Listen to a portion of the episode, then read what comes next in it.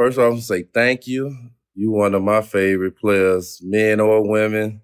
No matter just that basketball, you one of my favorite players ever, and I'm definitely appreciate. We both definitely appreciate to have you on the show. Thank you. Thanks for having me, y'all. Midwest thing right here. Straight up. First question we ask is uh, when you first made it to the WNBA, who's the first person to bust your ass?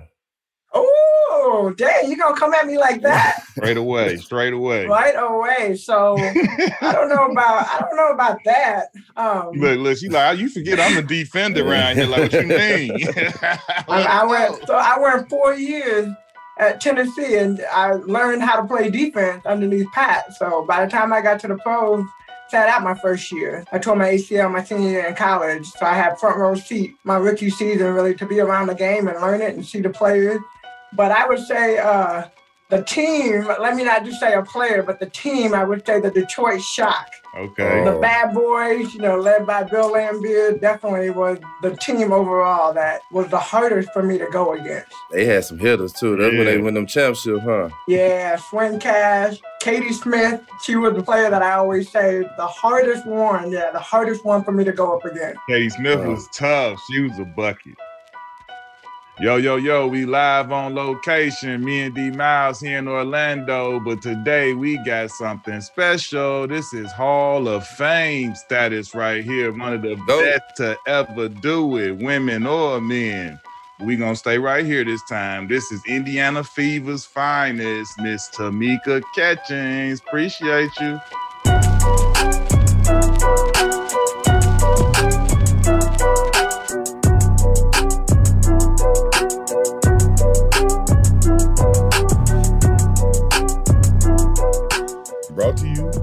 By Thigh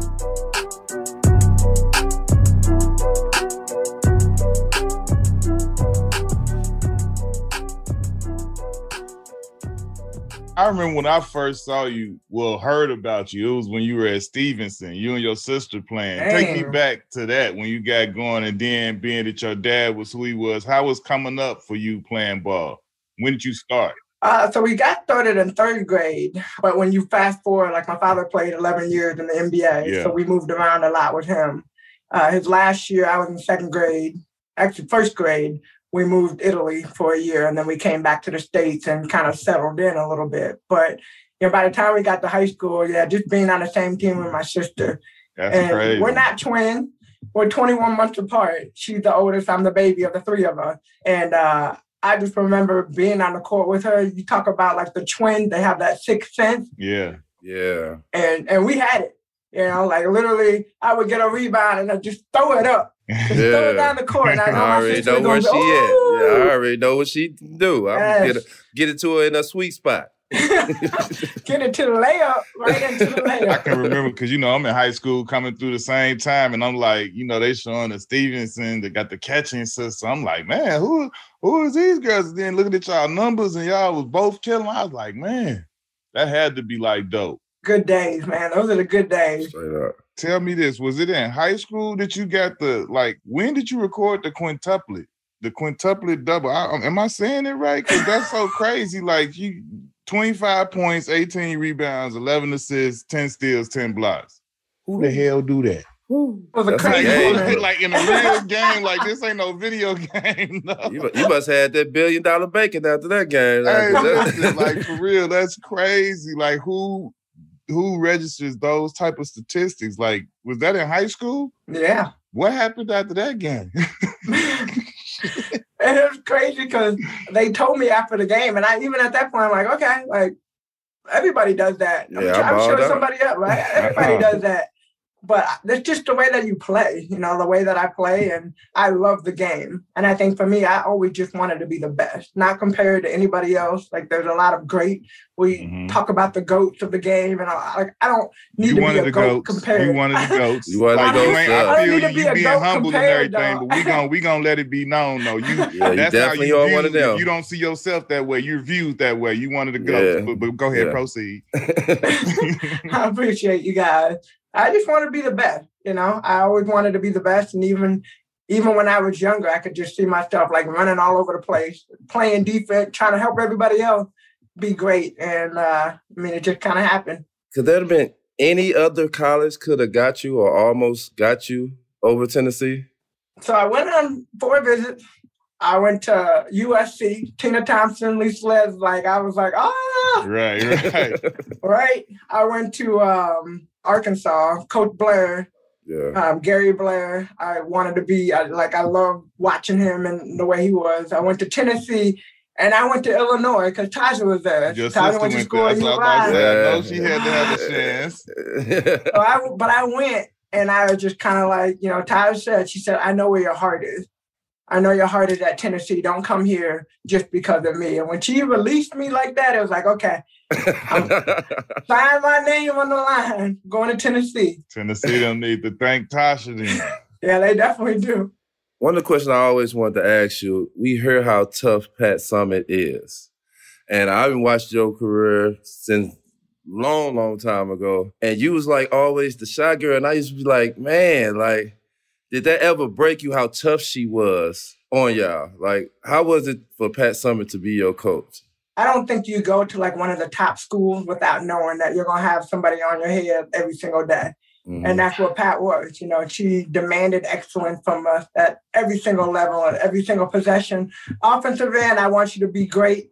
Defensive end, I want you to be great. And I mean, you don't go to Tennessee without knowing that and without having those expectations of yourself. And then when you was there, it was the three meeks, and the three meeks took off. Like everybody knew the three meeks.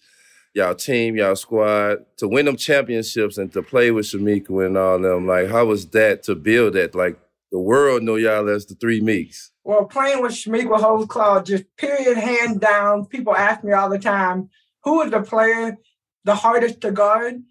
And I mean, you always go for a player that's on the other side, but like Yeah. going up against me every day in practice, I swear, like there'd be some times I'm like, I know I got her locked down. And y'all have seen her play. Yeah. Yeah. She'll turn around, make a move so smooth and just like boom, and then just jog down. Ah! but I love it. I mean, I love it. I love the way that she played because she pushed me every day in practice. And then Semeka, we call her the glove. Right. Talk about lockdown defense, pounding the floor. You know, remember when we used to do those defensive drills? You yeah. do it like that was me. And uh, and just to be in that group, you know, the three of us together, just being able to go down in the history books. And we didn't come in thinking about us being the three meek, but right off the bat, Pat would say, "Hey, meek," and we'd all. Everybody Be turn looking. around. so we had to come up with some new names. So how it- was it? How was it when you first heard it though? Like when you first heard the three meeks, how was that for you? I'm like, this dope. You know, being affiliated with Chamique, like she was one of those players that I looked up to. And so even being in the same sentence, I was like, yeah, like the three meeks. I like the ring of that. You know, Word. all good things come in threes. Isn't that what they say? yeah, Yeah, straight okay, up. Okay. Tell me this though. After your, you know, you get to Tennessee your freshman year. Tell me, were you expecting a perfect season like y'all had? Just tell me how that season was to go undefeated and just to world dominate the way y'all did. Yeah, Well, it's crazy because they had the Cinderella season before that. Y'all remember they won Yeah. before it yeah. and had the Cinderella. They lost some games and it's kind of like it's supposed to be their year. So when we came in, I definitely wasn't expecting us to go undefeated. Yeah. But when I tell y'all, like practices were so hard every single day, there was blood Yeah. every day. I mean, that's just how that that's how hard we went against each other. Sometimes the practices were harder than the game. right. Yeah. We got down to the end. We were uh, at Vandy. I think it was maybe Elite Eight playing against uh, North Carolina, and we were down. I think we were down like ten or eleven with four minutes left to go. And Kellie Jolly, KJ, also known Kellie Jolly Harper now, head coach for Tennessee, she came. She slammed the stool down, and she was like, "We will not lose this game." And Ooh. like something clicked.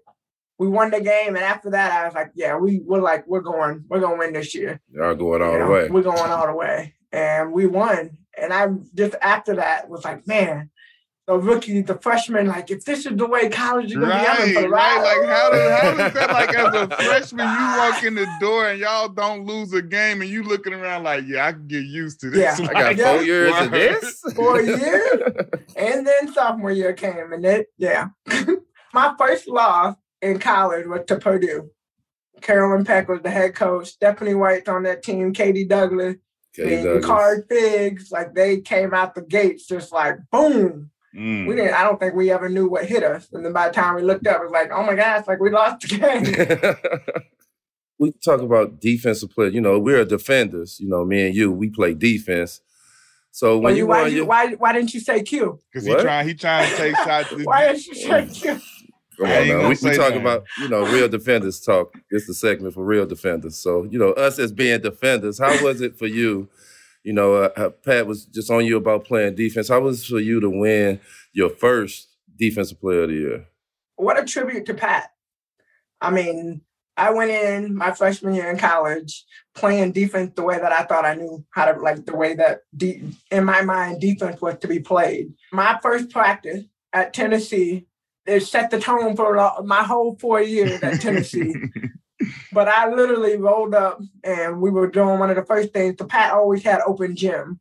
We'd have fans sitting in there, like you would almost think it was a game. But like the fans wanted to see how the freshmen are. So we came in as the Fab Four, Semeka Randall, Kristen Ace Clement, Teresa Geter, and myself. So in practice, we're doing this drill, the defensive drill. Now I told y'all, like, I like defense, but in high school, like I was more the offensive player. Tyler was the defensive player. So that's kind of we we had a thing that was cool. We're doing this defensive drill. We're lined up on the right side. Offensive player, defense coach in the middle. You know, making the pass. And I got my defensive stance, and I just heard Tamika, and I looked. She was like, "Get your butt down. Get your arm out. Like, butt down, arms out. Okay." this can't be the way we play defense because I got beat over and over and over again. So like I was mad. I got beat. Finally make a stop, go to the end of the line, and I'm just steaming. But there's all these people around, so I'm like, okay, I like I can't do nothing crazy, right? Right. get back up the second time and get back in my defensive stand. Tabitha! And then look, she said, get your butt down and your arm out. I said, okay, butt down, arms out. I got beat over and over and over again. Now I'm pissed. Like I was mad before, but now I'm like boiling. And y'all know how you are when you get to that exactly. point. And I was like, oh my gosh. So I go back to the end of the line, finally make a stop, go back to the end of the line, and I'm mad. I'm just like, this is crazy. This is not how you play D in my head. This is not how you play defense. There's no way you play defense and keep getting beat. Like at least give me a chance to do it the way I know how to do it, right? So I get up the third time. Pat is like behind the basket. She's over there talking to fans. And I get in my defensive stance. And all of a sudden I heard, Tamika! and then I heard a voice say, What? And everything just stopped. And I looked around like literally people in the, that were sitting in the stand, their mouths were wide open. Like, and I realized, and I'm like, did I, I say that? and everybody looking at me like, oh, I can't believe. And I was like, oh my God. Get your butt down get your arm down. And so I get down in a stance and I'm like, I can't believe I said that. so then I walk. So like after I get done, I'm about to walk to the end of the line. She said, uh, Tamika, come on, come on down here. She's underneath the basket. You know how the coach, the coach stand with one leg up on the basket, like the back part of the basket.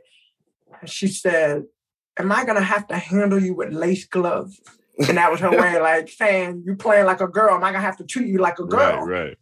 And I'm like, no, no. And she said, Am I gonna have to send you back to Duncanville, Texas? and in that moment, I was like, if I go home, my mama gonna kill me. if I stay here, she gonna kill me, but at least it won't hurt as bad if it's her. and literally after practice, I went, you know, we got through practice. I went up to her office after practice, apologized. I was like, I'm so sorry. I don't I don't know what got into me. You know, she was just like, we better not ever have this problem again. See, that let and me know that Mr. and Mrs. Catchings did a good job raising. Because anybody like that had them parents like we had, they know. Whenever you in that critical situation, you don't think about the police, you don't think about this, you don't think about jail, you think about your mama and your daddy. Like they gonna kill me. Like I'm gonna live, but they gonna kill me. Like can't you, but they gonna kill me. They gonna do to me. Yeah. So, needless to say, we had a great relationship after that. Yeah. And we never had another run in. So through the course of four years, she taught me what it meant to be a great defender and being able to rotate to different positions, playing the one, the two, the three, the four. If I had to go the five, I could do that too. And it just kind of translated to the pros. The game got quicker. I mean, y'all know from college to the pros yeah. and mm-hmm. high school to the pros, like it's a big jump, right? So having to learn how to defend and how to learn how to use your body and how to see plays happen. I mean, a lot of that I learned in college and being under her system, and then it just translated to the pros. Then you went four of them. Like, did you ever think that you'll get you four in the books? And we still didn't win those years. So. One of the things to piggyback off what you said, do everybody who play for Pat has that second thought? It's like, man, should I be here right now? Because every player we had, like, like Candace said it, like Chamique said it. It's like, man, everybody was like, yeah, let me second should I go change my mind or something? Go that's back what, home. That's what let you know that, that, that she a real one though, because these are her superstars. Just oh, letting yeah. you know that she dug into them, and that's what make legends legend though. That's what be refreshing to hear about. It. That's it. how like, you know they ready. You make it out of there, you ready. Got to be ready, but that's the difference between back then and now. I mean, we yeah. got the transfer portal, and this thing is going crazy with with player transferring, but it's like yeah, you had to learn how to dig. You had to learn how to dig deep things don't happen the way you want them to, like you figure out a way to get over that hump. And that's the difference. I feel like we had to go through that and it made us stronger. Yeah, I was totally unaware. Like I got one of my best friends coaches in college now, and it's like I'm like, what the what is a transfer portal? He like, man, it's this new thing, bro. Like, I'm like, and they could play right away. Like, yeah, man, we had to sit out a whole year. We was like, nah, we ain't transfer. You got to sit out a whole year, homie. You said your whole program back. Yeah. we can't afford that. Like now, it's like you could just move around. It's like I, it's got to be the wild, wild west. Yeah. like people it's recruiting crazy. while you at other. Because how do you, you know, what I'm saying? How do you say I'm going here if they not recruiting you somehow? You know what I'm saying? But what about loyalty? Remember yeah. when we like you almost thought I I mean I've been in Indiana my whole adult life. Yeah. I literally have been here for 20 years and can't imagine being anywhere else. Yeah. But like in college, when I went to Tennessee, even after that first interaction with Pat and didn't go the way that I had dreamed of it going, I still I thought about leaving, but I was like, that I can't see myself anywhere else. Yeah. Yeah. Those players don't have that anymore. Yeah, and yeah. I get it because like even back then, you know, it would be certain situations where it's like, all right, this person needed to make that move because it was something critical. But now it's like you say, it's like first thing you're gonna go your right, I'm out of here. It's like it's you gotta have some type of resiliency with it and give it that, you know, give it the proper try and all of those things. But giving them that ability to do that, I think that took that out the window. It's like, oh, I can move around, I'm moving. well, it's like the get rich quick scheme. Yeah. yeah. Like, I'll, oh, I'm not gonna play here. Okay, I'm gonna go somewhere else. And then what yeah. if you don't play there? Exactly. you gonna transfer to another school? Yeah. It's, it's crazy. Tell me about when you finally got drafted. Like, you know what I'm saying? Like, that's for all of us hoopers, that's one of those moments of achievement. You know what I'm saying? When we walk across that stage, shake the commissioner's hand, and just tell me how that was, that moment was for you. It was crazy. I mean, I literally have dreamed about going to the NBA. Yeah. My goal switched to the WNBA my freshman year in college. Yeah. I'm like, okay, they got four years to get it right, and then I'm gonna be there. yeah. I turned my ACL on Martin Luther King Jr. Day, my senior year. Season over, like it's done. The draft is three months later. Yeah. Like who's gonna draft you, right? right? So they send me up to Jersey. We go up there. I'm on my crutches and all that, and I'm, you know, getting dolled up and all that, getting ready for the draft. We're sitting there First pick goes Lauren Jackson going out to Seattle. Second pick Kelly Miller going to Charlotte. Third pick Indiana's on the clock. And then you know how you have like an out of body experience. Like I heard my name, but I was like, "Did they call my name?" I so I'm looking right. around, like looking around, like, "Oh, that's me," you know. And I cut you up there. I was so excited. And they asked, like, they shoved the mic, like, "What do you know about Indiana?" I'm like, "Uh, right." They play basketball. Hoosier State, yeah. But uh, I mean, and I say this all the time, but what a blessing. I mean, if I would have went to Seattle, it would have been far, far away. Charlotte, I mean, unfortunately, their team didn't last that long. Right. And then there's Indy, and I ended up in the best spot, not only for myself, but my family. My family lives up here, majority of them do and my brother's close by. So like it just draft day was amazing, but just the community overall, the organization, the Simon family, they're amazing. Match made in heaven. When you were at Tennessee, y'all, you know, obviously y'all were sold out. Y'all were a huge show. big, big stadium playing down in Tennessee. How was the transition from you going to those big stadium pack houses to going to a smaller market in Indiana where everything was kind of just getting going? Well, I mean, you just said it. everything just getting going. and the Fever, we weren't a team that started from the beginning. We were definitely an expansion team. And so, like most expansion teams, it takes a couple years to get the ball rolling. So you know, when I by the time I got on the court and coming coming from Tennessee, I wasn't really used to like losing like that.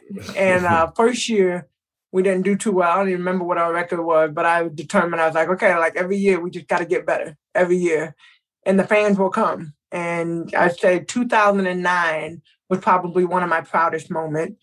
We got all the way to the finals. We lost to Phoenix. That's not my proud moment, but after that, I was on my way up north and I stopped at a gas station and probably about two hours away from Indianapolis. And I'm at the gas station and I see this guy walking toward me. And so I'm literally like, okay, what will I do if he like get too close? I'm like scheming in my head, what can happen? If he comes too close, I'm gonna have to like, you know, no offense, I'm not a violent person, but I'm gonna have to kick and run. Like that's what I'm thinking. Myself, like, And all of a sudden he's like, oh my gosh, you're Tamika Catchings. I'm like, yeah. And then he was like, oh my gosh, I watched Indiana Fever this year. And he was like, oh, Ebony Hoffman and Tammy Sutton Brown and Briann January, Jessica Davenport. I mean, he named Name everybody. the whole team. and up until that point, everybody knew that the Fever was like a Tamika Catching team. Mm-hmm. But that was the first time in the beginning, really, that people started recognizing us like we're not just Tamika, it's not just her, mm-hmm. it's a whole team. And yeah. People started like coming in flocks after that. I mean, we sold out 2009, it was awesome. And then after that, like we just kept rising up. Mm-hmm. That's what we're mm-hmm. trying to get back to. I, I can dig it. Take me back to like you tore your ACL and then you had to go to the draft on crutches. You end up missing your whole rookie year but then you come back and win rookie of the year. Like, how was that for your confidence? Because I know, you know, any of us know if we come in as rookies, you trying, you all excited about like you just been your dream. You want to play in the NBA. Now you switch it to the WNBA, and you then you finally get there, but you hurt. But then you get to come back that next year and really get off. Like, how was that for your confidence in your game? Well, great. I mean, that's definitely a confidence builder to start off your career like that. But I mean, I give major prop I worked out with Carlos Knox and our, our assistant coach, Julie Plank, every day. Every day we were in the gym for hours, just get me back. And from the beginning to the end. And then Q, you laugh at this, I ended up playing, they had the NWBL up in Chicago. Right. So I I played for the Chicago Blaze. Mm. I would I would literally be in market Monday through Friday training every single day, and then I would drive up to Chicago and play in the games on the weekend, and That's then come crazy. back because I was on a marketing wow. deal out here. But I was determined. I was like, I gotta have a good year, and I don't want to. I don't want to get out there and just totally like. So I, I wanted to play before we got started and played for the Blaze. We had a good season up there, but came back, and I felt like you know when we got back, I was ready to play, and our team was our team was getting better. You know, y'all on our way. we on our way. We can only go up from there. This is rare in the WNBA for a player to play for one team. How proud are you to play for one team your whole career, and not only play for one team, you lead them to a championship before you get on up out of there? Like, how proud is that for you? I mean, super proud. Rare. Super proud. Yeah, yeah very. And I think it goes back to the loyalty part of it, right? I mean, I first off, we have like a it's called the core where you can't leave. Mm-hmm. And then mm-hmm. once you get beyond the core, I mean, you got to have the franchise player. So once you get beyond that, you know, you have the opportunity to kind of go. And even when I got to that point of being able to go to another team or another organization, I really was like, okay, I'm going to go somewhere else and do what? like yeah. start it over, re- yeah. rebrand, rebuild. I mean, it's different. Candace went back to Chicago. She from Chi. Mm, yeah. So it's different. Like it's just it's a different, different yeah. feel, right? It's just yeah. different. Speaking about the championship, that run in the championship, like uh, watching the playoffs and watching y'all play, and watching you play, it seemed like you put your will on every single game that y'all played. That it was it was a no brainer that y'all was finna win, and you know.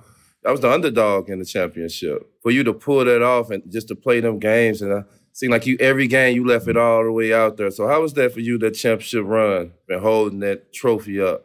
Yeah, I feel like it was uh, straight from the Bible, David and Goliath. Yeah. right? Like nobody expected us to win. And that's yeah. what I like that's what we talked about. It's like, hey, we win games, we just gotta win one game at a time. Yeah. Until we get to three. Don't look at winning the whole thing. We did that in 2009. We were up against Phoenix. It was like, oh, yeah, we're about to get there. And then Diana Taurasi, Penny Taylor, and don't forget about Cappie Pondexter. Cappie. Came back and what? Queen yeah, Cap. so we ain't gonna have that happen again. And we, I mean, literally, we came out. It was like our backs are against the wall, but nobody expects us to win. So just go and put everything out on the court every single night, and that's what we did. We came out with the championship. And I remember the media saying before we went in, they had bets. Like y'all talk about the over under bet. They were mm-hmm. like, oh, they get swept. Yeah. I was like, they don't even give us one the game. Disrespect. yeah. that had to make it a that, you know a little bit more sweet at the end of the day. Like you remember how you you wrong you said. I heard you though. yeah, I heard you. I, I, can go find the articles right over here. I, I think I might have saved those. A little motivation. you and KG are like my players. Like y'all two remind me so much of each other, the versatility, all that stuff.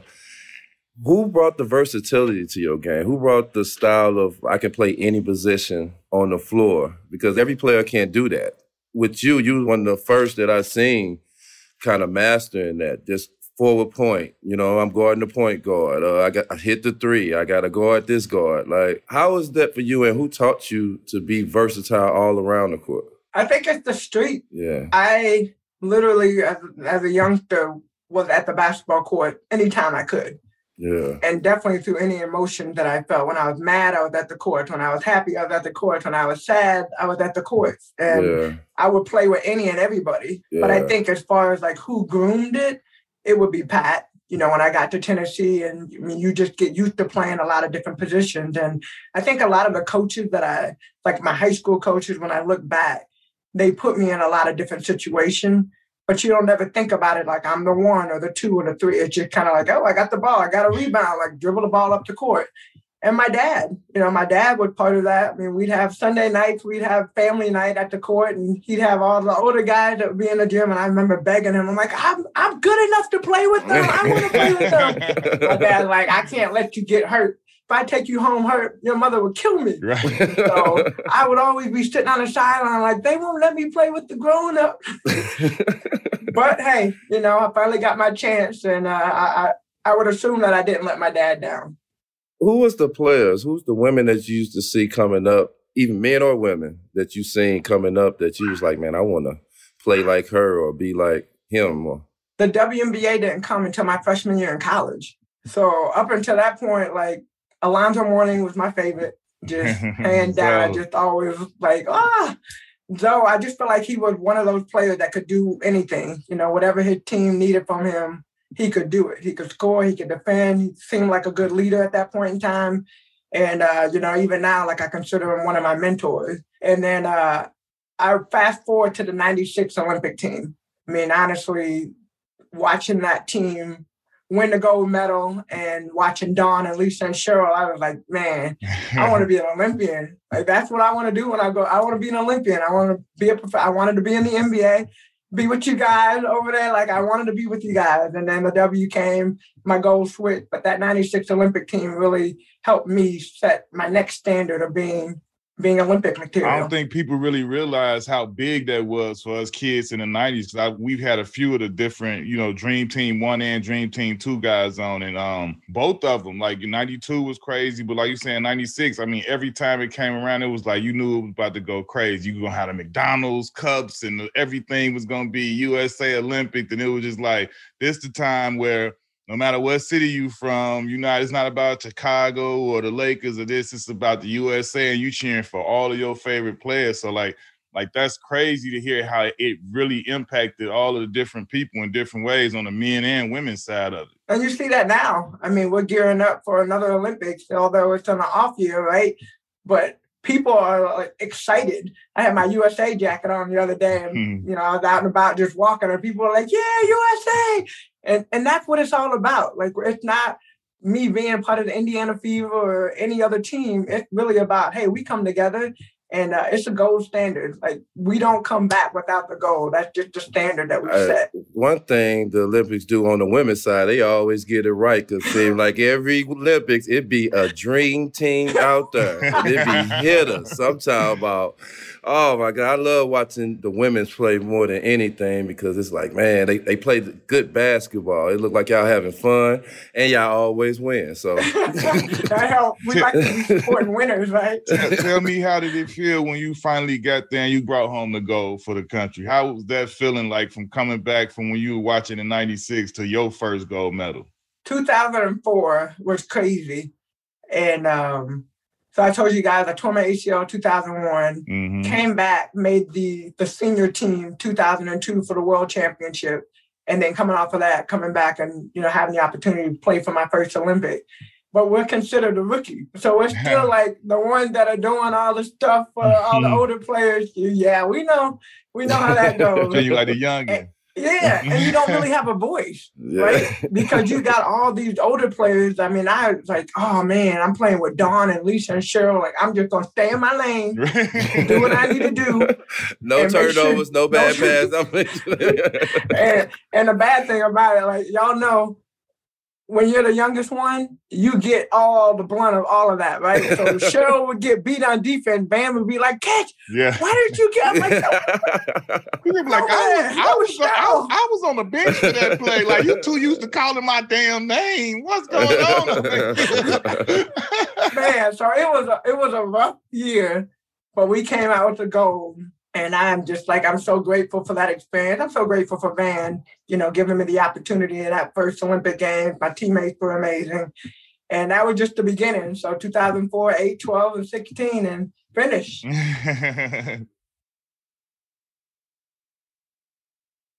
One of the players that used to play with you is Ivey. She's from St. Louis, and I always used to watch her play. And now she's at Notre Dame doing the coaching thing. And I know she's been there a lot of years in Indiana with you. Like, how proud of you to see her doing her coaching thing in Notre Dame and, you know, got them girls going. Man, isn't that awesome? Yeah. I think it's just like, you look at, like, we're all the same age. Yeah. Relatively. So look at the people that we played with and you see what they're doing now, where they've yeah. gone, you know, people on TV, y'all doing your thing right here. You know, it's just about impact. And yeah. Niele has been like watching her and then seeing Jaden, Jaden that Purdue mm-hmm. killing yeah. freshman season, you know, came out. I know he's upset about how they performed in the playoffs, but I'm like, dude, like you got you got three more years, maybe.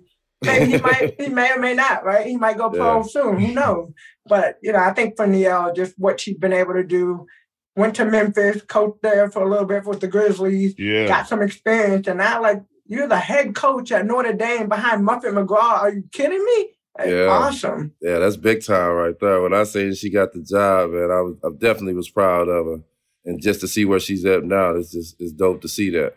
To see our young African American sisters, like women, being able to step up and be in head coaching role at prestigious colleges. I mean, like Notre Dame is a college that everybody knows and you hear about it from the football side, from the basketball yeah. side, but like to have Niele at, at a young age in that role, in that position, trying to, you know, get back to where they've been in the previous year. And I know she will. Yeah. Like we all know, we know what she's capable of doing and that she'll be a great coach. Straight up. You're a young African American female in a prestigious position, you know, with the fever doing what you're doing. And you are a person that's, you know, being that example of showing that we can do this on the other side of basketball and, and you're doing it in a front office role.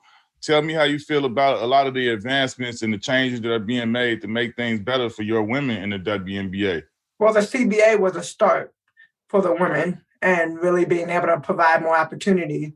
You know, the thing that kills you, or kills me rather, is all the comparison. You know, the comparison from the WNBA to the NBA and we're not the NBA. Right. This is our 25th year of the WNBA, and I, I know the NBA is like on year 60 something, maybe more. I don't no, even yeah, know. over 70, 70. Oh, yeah. Yeah, like, so to make yeah. a comparison, there's no comparison from a 25 year old to a 70. I mean, let's just put this in perspective mm-hmm. of, of dating people, and that hopefully, hopefully yeah. will not happen. Yeah. Um, I think when you look at that, and you know, especially for me in my position, I'm grateful because I've been able to grow up in this organization. I always tell people I've been here my whole adult life. This is what I know, Indiana, and the opportunities that have come from it. Being able to, you know, continue to grow and learn and be, you know, under the stewardship of the Simons and Rick Fuson and now my, my boss now, Allison Barber. Every day I feel like I'm in a position to grow and to be a role model for the next generation. It's really important for me just to be able to provide them opportunity. Absolutely. Who are your favorite five women's player? Not your top five, but your favorite five women's player. My favorite five. Who are your favorite five? my favorite five? yeah, well, I'll tell you. I'll tell you my time favorite. You want my favorite Flip it on five? Diana Taurasi, Maya Moore, Tamika Catchings, Tina Thompson, and Lisa Leslie. Okay. My favorite, Dawn Staley, um, Tina Thompson, Candace, Uh huh. um, Lisa Leslie, and I'm gonna throw Sheryl Swoopes. Cheryl Swoop. Oops, okay. Who you got, Q? Put you on the spot. I'm gonna go Dawn Staley, Cheryl Miller, Cynthia Cooper, uh, Candace Parker, Putting a five in there. and Taurasi. Oh, you going small ball? Oh, I know we had to go. I, no, I mean, you, you know, know, I I just, just always throw- put just- everything in like if we're gonna have I a game. let me hold up. I gotta go big, let me get. I'm gonna throw Candace at the four. Then I'm gonna throw Yolanda Griffith at the five. Go shot town on y'all. You feel me? Ooh, shot yeah, town. That's, that's, that's that's a out good Gill one right Gardens. That's Carlton. You feel me? Like, I'm gonna go shot I town like on that. y'all boys. You know I like that. I like that. Uh, Yeah. Yeah. Start bench cut. You got to start one. you got to bench one. You got to cut one. Candace Parker, Lisa Leslie, Tina Thompson. Oh, that ain't right. That's what he do every time. That's his. What? Who came up with these questions? this is D now. that, nah, man. Nah. I'm starting all three of them. I can't start Straight bench or cut. Hey, boy, you a fool. I, I definitely, I definitely feel you on that. But Tomo said the same thing when we hit him with with you and Shaq, and Lonzo. He was like, "Nah, you ain't setting me So up." what? He, so what? Yeah, you ain't. You definitely not. You definitely not. If somebody gonna be listening, they like, oh, for real? you cut me? Nope, I ain't cut nobody. All y'all on my squad. if you had four other players, four of your former teammates, if you could pick four of your former teammates, college, WNBA, who would be them Oh, other four man. teammates that you would play a game with? Other four teammates. Okay. Um. Olympic team, whatever. Oh, Other four teammates. Okay. Well, I would have Dawn. I probably would have the five that I just named. Mm. I definitely have Dawn. I'd have. Let me think. I have all my teammates. No, because Shmeek would need to be in there. Yeah, Shmeek was my three. That's lot. my one. My two would be. I'm gonna go DT. I'm gonna Uh, go Taurasi. Diana. Okay. Yep. So Dawn, Diana, Shamiqua. You.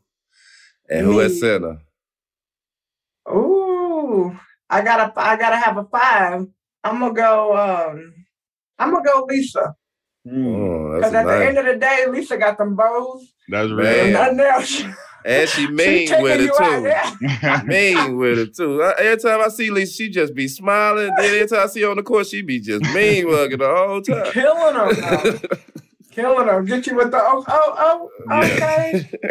Yeah, that's a nice little squad right there. I Yeah. like that. I like that. Hey, tell me this: if somebody you were a ten time All Star, that's a whole lot of All Stars, by the way. I ain't getting none of them. You know what I'm saying? So Yeah. salute, salutations to that. Thank but you. just tell me the difference of having ten, like your first All Star game, your last. Tell me the difference in between the two.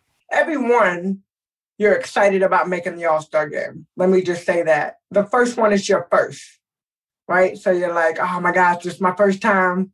But your last one is like, for me, I knew it was getting toward the end of my career. Mm-hmm. And so it's kind of like you appreciate it more. And I, I remember my last year was probably one of the first years that we had as many young players making the All-Star game. And you're you're almost counseling the younger players more than anything. Well, I want to ask you, like, uh, following your career, I remember you being in Tennessee and you was the shy girl. You weren't doing too many interviews and stuff. And being as a fan, you know, we always want to see the personality and see you. And, and then as you get to the NBA, it's like, man, the growth of you. You start to see the smile, the interviews, you talk more and all that stuff. Tell us about that transition of being more open to the world to show more of yourself. Well, I was born with a hearing disability. And so early on, I really I think from a comfort standpoint, I really was uncomfortable because I got made fun of a lot for the way that I sounded. And know, I was born with a hearing problem, so I had to wear hearing aids. I still do wear hearing aids, and also had a speech impediment. Yeah. So I was always worried about like, oh man, if I get on the interview and I sound wrong, or you know, people are gonna make fun of the way that I look, or if I stutter yeah. or say the wrong thing, like right. people are always gonna be talking about you. And so I think for me early on, it was just kind of like, let me just be as invisible as I can mm-hmm. and and speak through the sports that I played right. and the sport. And my sister, I mean, Q, I don't know if you remember this, but my sister used to do all my interviews. Yeah, no, so after the game, that. yeah, after the game, the, the media would come and want to interview me, and my sister, like Tauja, would come out of nowhere and stand right next to me, uh-huh. and all the questions they would ask me, she would answer, and I would just stand there. Yeah. But when I got to college, you know, like that started to change. Pat a little bit over time, getting more comfortable. I got back into wearing my hearing aid my freshman year of college. And then when I got drafted my first year, same thing, like I got the marketing deal. And remember our community relation director, Lori Satterfield, she came up to me and she's like, okay, we're gonna do a school tour. And I'm like, okay, school tour, like what are we what did that entail? And she was like, well, we're gonna go, we'll probably speak to like 50 middle school like speak and i'm like speak about what like yeah. speaking yeah. me or you right yeah. like no like we want you to speak. And i and i was like no no I, I, I don't do that. I don't speak. And she came back a second time and, and asked me. And then finally the third time she was just kind of like okay well here's the deal. Like we signed you to a marketing deal. So wow. you really don't have a choice. And i literally my first speech we talked about the fever. For every victory earns respect. Yeah. I wrote out a speech. I stood in front of, think about all these kids right, sitting in the bleachers looking at you crazy. And I sat with a piece of, with a pad of paper and I read verbatim every single word on the paper. And then I looked up. That was my speech. And gradually by, you know, by the 10th school, I kind of was weaning it a little bit by the 15th, 20th. And then finally I got comfortable enough to be able to speak without having that pad. Mm-hmm. But that's what it took. It took me going through that. I'm like, I never thought I would be thanking her for making me go and speak to all these schools. But if I wouldn't have done that, I would have never, I don't think it would have taken me a lot longer to mm-hmm. get comfortable with hearing my voice and to get comfortable with talking in front of people. I know that had yeah. to be like one of the scariest things ever. Cause I'm I, like, yeah. what, you probably like 22 or something, right? Yeah. Like, young. so the first time I really stood up and, like you said, speaking in front of an auditorium, like I'm I'm retired now. I'm retired from the NBA, and I, I that was the first couple times. Man, I stepped into the auditorium. I'm like, like you said, and I have a piece of paper and nothing. It was literally like you about to wing it, boy, and it was like. It was like six, seven hundred people or something. These these was college kids. It wasn't like little kids. And I'm sitting there like, in that moment, it was like, okay, shit just got real. You gotta tighten up, boy.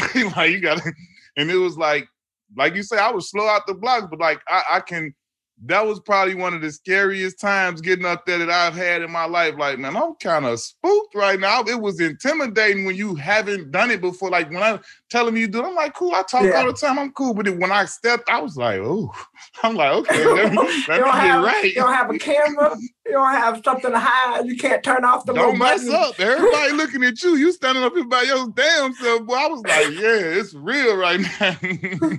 What'd you talk about? Just talked about my story, my life, everything that I've been through, and you know how I felt like you know I just wanted to share my story to let people know that, like, even in some of your downest, most darkest times, that you know that you can get through by persevering and just, you know, uh, having determination and good people around you and trying to do the right things. But even, you know, sometimes we all fall, we all make mistakes, we all mm-hmm. do bad things. But you know, I'm an example, and D is an example of imperfection that could still work out at the end of the day. you could be okay.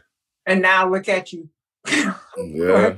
You know, what? you know, we up here trying to do what it do Yeah, it was. Just, I was just happy for you, just in general, just watching you you come up and just seeing your personality, see you smile, see you talk more, and how your career ended, and just seeing you on camera, just to see where you at now, just being a fan from Yay High, like it's, it's it's dope to see you where you at now.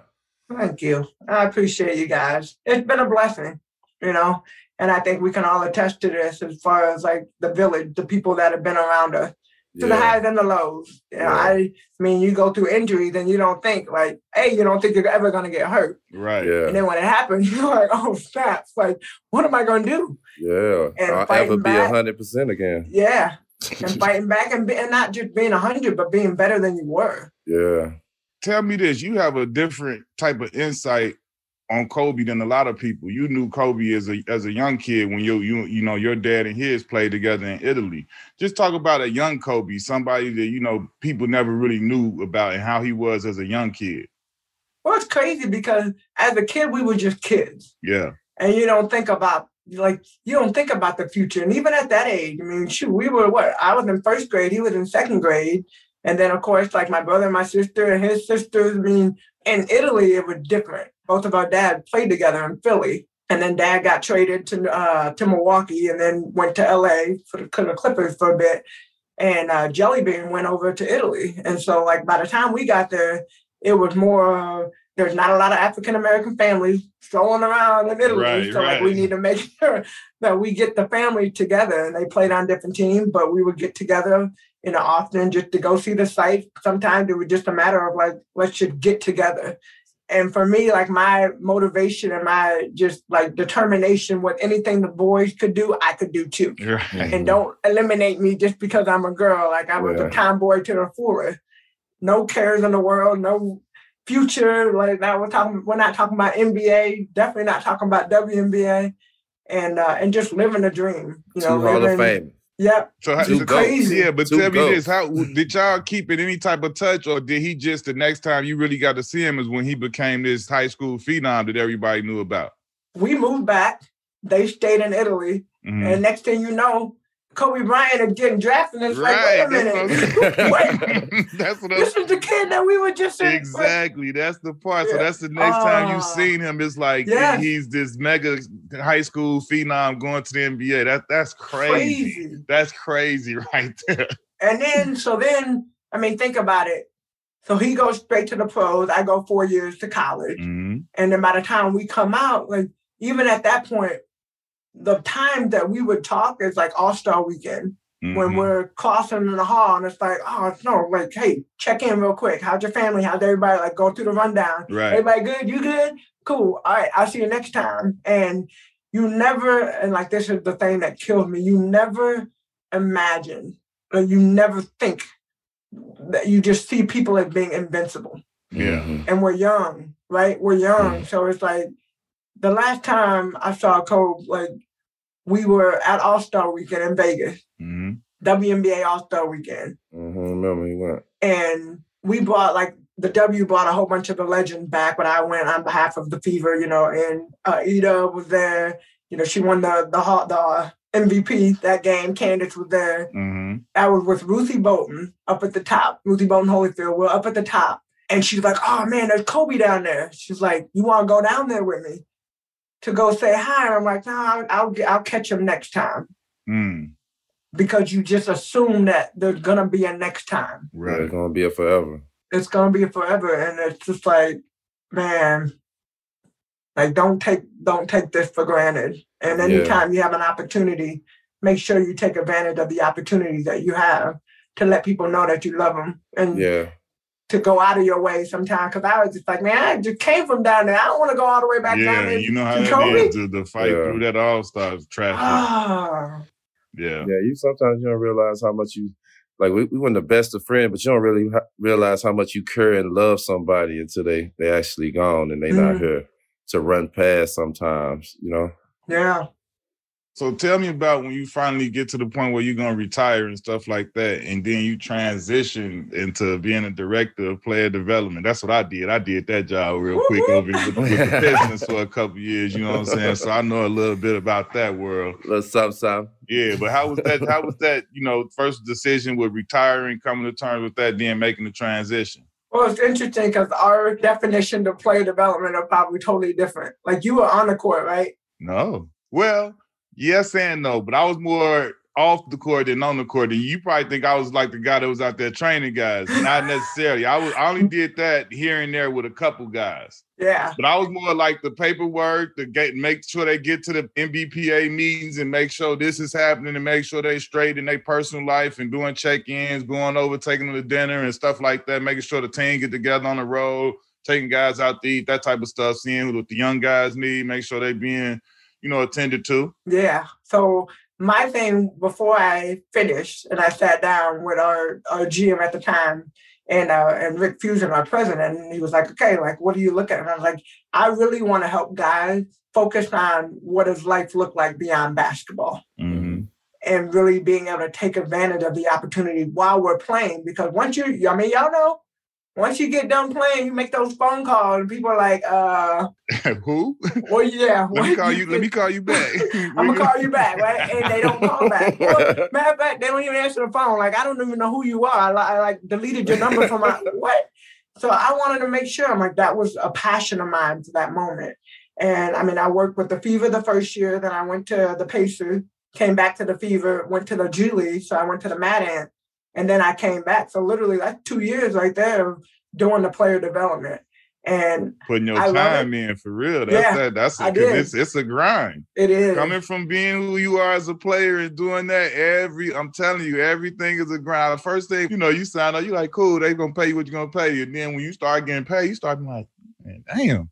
Like, hold up, man. I'm I'm kind of around here more than I was as a player and I ain't getting a fraction of what I was getting as a player. and you become a servant leader. Exactly. Right? Like these guys now don't want to do what you tell them to do, and you're like, man, are you kidding me? Yeah. That was the thing that killed me. It's kind of like, okay, this will be over. like let, let's just be clear. In the WNBA, our average like length of time average uh, playing career is three and a half years. Mm. You got three and a half solid years. Yeah, you see all like the Hopefully. players that have been here for 10, 12, 15 years, but not everybody that ain't for everybody. That. that. ain't for yeah. everybody at all. So yeah. you need to start doing what you need to do now to prepare yourself for life beyond that. That was something that was really important. After I retired, a lot of people ask me, what do I miss from the game? And I always tell them I miss the adrenaline, like the adrenaline from the crowd or a big game. What do you miss from the game since you've been retired? I miss the bus ride. I miss sitting in the locker room after practice, joning on somebody just because. man, yeah. You, know, you, got crossed. Oh, we had one the other day in practice. Ouch. Right, right, right. I miss that. Like I miss that. And yeah. even in my role now, like being the GM, I still get to feel a little bit of it. Yeah. Going to practice and being around. But like coming out of when I finished, I had like a list of things that I didn't want to do. And I didn't want to, I didn't want to work nine to five. I didn't want to have to go to practice. I didn't, there's a lot of things I didn't want to do. And now like having the time away, it's like, gosh, like I missed the bus rides. So. I missed being at the airport, just waiting on the plane. We just sitting around talking, you yeah. know, having those like, yeah. But you know, that's what you got good friends for. Yeah, but being in that position that you in, that's a testament, you know, that you did everything the right way. Because yeah. all of us sitting here know that as ex players and stuff like that, everybody don't get that opportunity from the team, from whatever organization to say, "Hey, come work for us," and like, you know, really be given an opportunity like you've been to be able to go here, go there, grow, and continue to grow. And like you say, you feel like every day you in a position to grow. Like that's an unbelievable, great feeling and great situation because it's not really what it is for everybody that's going around. And some people that get in this situation, they get boxed in and not in a position to grow. To see you be able to be fever, you know, then to the Pacers, then back to the fever, to the G League, then you moving up. Like that's all big salute to the organization for really, you know I'm saying, putting you in play and believing in you and giving you that opportunity. And then a bigger salute to you for really, you know, cashing in and making the most of it because you giving the ability for the organization to put that trust in the next player to come through and handle their business the right way. You empower them to say, look at how Catch did it. She handled her business instead of somebody to get in there and you know, sully it up and say they come in here being like, and that may make it tougher for the next person coming through. So salute to you for doing it the right way. Thank yeah. you. But I think too, if you said it, okay, I was making this as a player, and now you're on the other side, right? Mm-hmm. But it's a it's a growth. You got to grow yep. into that. And yeah. the unfortunate, this is something I was talking about. The unfortunate part is we've all been playing basketball for so long, and for the most part, you don't make the NBA or the WNBA unless you're one of the top players. So like yeah. you have been in a sense catered to yeah. to be able to help get you to that level. And so, yeah. and then you go pro, and depending on how long you play. I mean, I played 16 years. We all played for a long time. Mm-hmm. You don't have an opportunity to do internship right. and go and so like the people that came straight out of college and went into internship. They're like they're way further than we are by the time we finish our career. Exactly. And now yeah. we're just starting. So like it was really important, I think, you know, from that standpoint, starting the foundation early on as a player really helped me and being able to know how to do a marketing plan and know how to speak to people and know how to get in front, know how to ask people for money, you know, just knowing how to do a lot of different things. right. And then, yeah. you know, you keep growing on that to be able to have skill sets. And that's what I want for our players. When we started a program uh, earlier this year called Athlete to Advocate for our players. And hopefully it's the first time it's ever been done. We teamed up with Anthem, uh, Anthem found or Anthem, and then uh, IU School of Philanthropy. And we went through a five week course teaching players how to be advocates. And we all have a voice. We have a platform. Obviously, you saw that last season in the W and the NBA, mm-hmm. and being able to fight for social, ju- like fight for justice. We are fighting, we all want to fight for something. So knowing how to fight and doing it the right way, knowing how to speak about it, knowing what you're passionate about, like that's so important. And I'm thankful as I mean, I know I've said I'm blessed. I'm thankful to be in an organization that has allowed me to grow and continue to allow our players to find their voices. I want to hire more players. Like that yeah. is my goal down the road. Yeah. I don't want to get, you know, how some people hoard position. I don't need to hoard a position. I want more yeah. players yes. to be able to be in this position because I feel like we know the game, we know how to select talent. Now it's just a matter of like, hey, let's learn the business side so that we can get more players in this league. So y'all just hear that. That's beautiful to hear. This is she's not a hoarder. She is somebody who has got put in play that wants to put other people on. This is a beautiful thing, ladies and gentlemen. But uh, I want to talk about the Catch Foundation. What made you start the Catch Foundation? Yeah, uh, Catch the Stars, like we started, my sister and I, in uh, 2004. But the first year that we got here, I did a, an appearance at one of the like the local clubs, and the guy, the park director, Ted Van Viper, he was like, "Man, have you ever thought about having your own camp? Like you just you're so good with kids." Well, he became our best friend really fast. We started our camp that year. This year will be our 20th year. Wow. Congrats, congrats. For the, ah, for the Catch the Stars holiday camp. It's crazy. And then thought it was great. After that, the next year, 2000, that was 2001, 2002, we added a fitness clinic, fitness clinic basketball camp. Next year, we added a mentoring program, fitness clinic basketball camp. And then after that, it was like, okay, we can't keep adding stuff and not have like an umbrella to put it underneath. Yeah. And uh, we came up with Catch Your Stars and have been rolling. So we just gave out, we're giving out hundred thousand dollars in scholarship money this wow. year. That's um, the awards show is actually coming up. So like we're obviously everything is virtual. And my goal, my dream one day is to be able to provide full scholarship to college. Yeah. So we started I think at a thousand dollars, giving out one like one thousand dollars. Now you're giving out hey, like That's scholarship. Great. Now we're at uh, twenty thousand dollar renewable, and um, yeah, so we'll oh, keep going. That's, that's, what it's all about. That's impactful. What do you do to scratch your competitive itch? I have a business. I used to tell people all the time, like I when you playing on, on the court, it's like you can't go to jail. I can be mad. I can be mean. I can foul somebody hard. I can be happy. I can't get in trouble on this court. All I can get is a tech. so that competitive is to playing each other. And now you're not playing no more because I'm trying to find. Me and Q went golfing the other day, and it didn't go too well. But I, am gonna try it again. And you know, we bowl. We trying to find something to keep that competitive edge. It, we throwing paper in the trash can. We be like, I bet you I can do it better than you. Yeah, how far? how far can you hit? So oh, I, off the backboard, off the So wall. how, how does the business give you that competitive itch? How does it fulfill it? Well, I mean, every day we're competing with other businesses. Mm. You know, it's a tea shop, so we don't have liquor. We don't have any of that. You know, I'm an avid tea drinker. Yeah, I and, am too. Uh, yeah. Oh, I had to send you some tea. yeah, I need some. Like, so how do you how do you compete with the bigger company? Mm-hmm. And you know, especially India, India is a, a, smaller market, so we're being like we're getting to the top point now where people know what Tea's Me Cafe is, especially mm-hmm. when we opened up the second location. So that gives me like I just want once again wanted to be the best. Mm-hmm. I want mm-hmm. our business to continue to grow. I want people to know like I want us to be the Starbucks for tea one day. Straight up. Ain't nothing wrong I, with it. I, know, I know what I want to know. Like you one of the players, it's kind of changing now, but most of your career you played overseas during the all season, right? Mm-hmm. How was that for you after being like y'all would go straight over there? It was a quick turnaround, right? How was that type of grind going playing overseas and then doing the WNBA as well? I told my agent, I was like, look, I can't go the way that I play. I, I wouldn't have been able to play for as long if I would have went immediately overseas. So I played four years in South Korea, half a year in Russia, one year in Poland, in Gdynia, Poland, two years in Istanbul, Turkey, and then I finished in uh, China. So every experience was different. right. Some I like better than others. Mm-hmm. But you mm-hmm. know what? When you love the game the way you love it, you don't mind the grind. And you know that it's short lived, right? You know, you mm-hmm. know you're not gonna be playing ball for the rest of your life. And so, you know, some of it is you make more money playing overseas than you did, especially at that time, mm-hmm. than you did in the W. But because you played in the W, it allowed you more opportunities overseas. Mm-hmm. And it really was just about taking advantage of opportunity.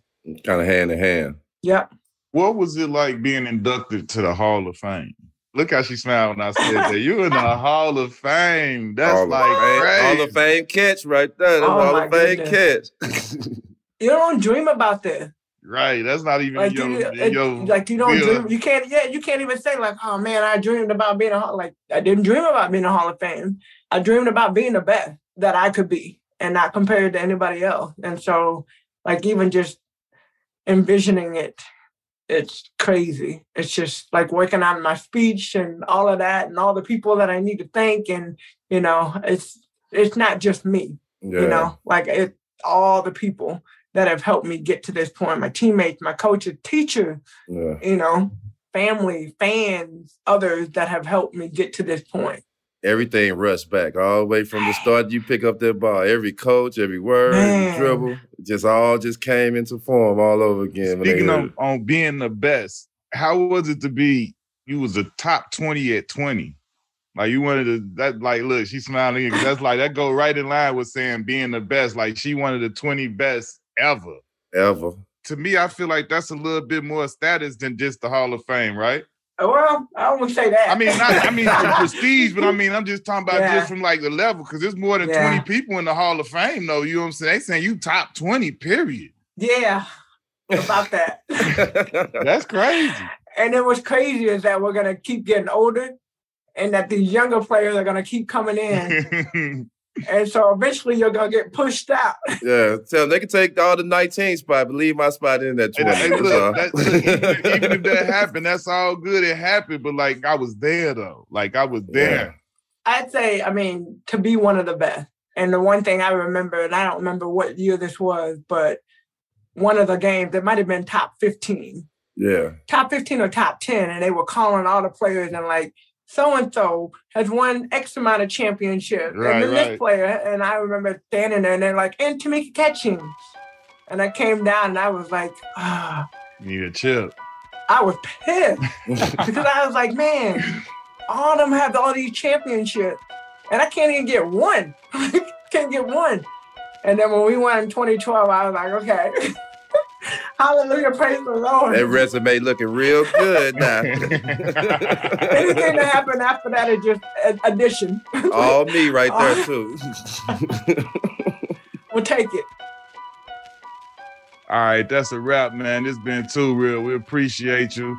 Super salute to you. You know how we feel about you and your game. Thank you for coming on with us, Miss Tamika Catchings. Thank you. Thank you guys for having me.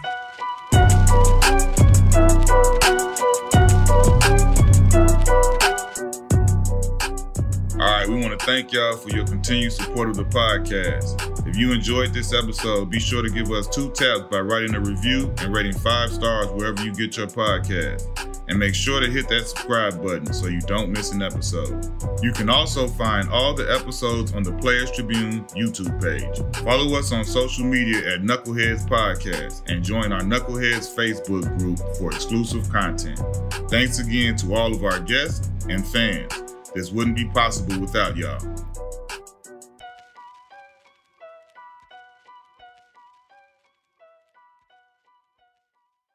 ThePlayersTribune.com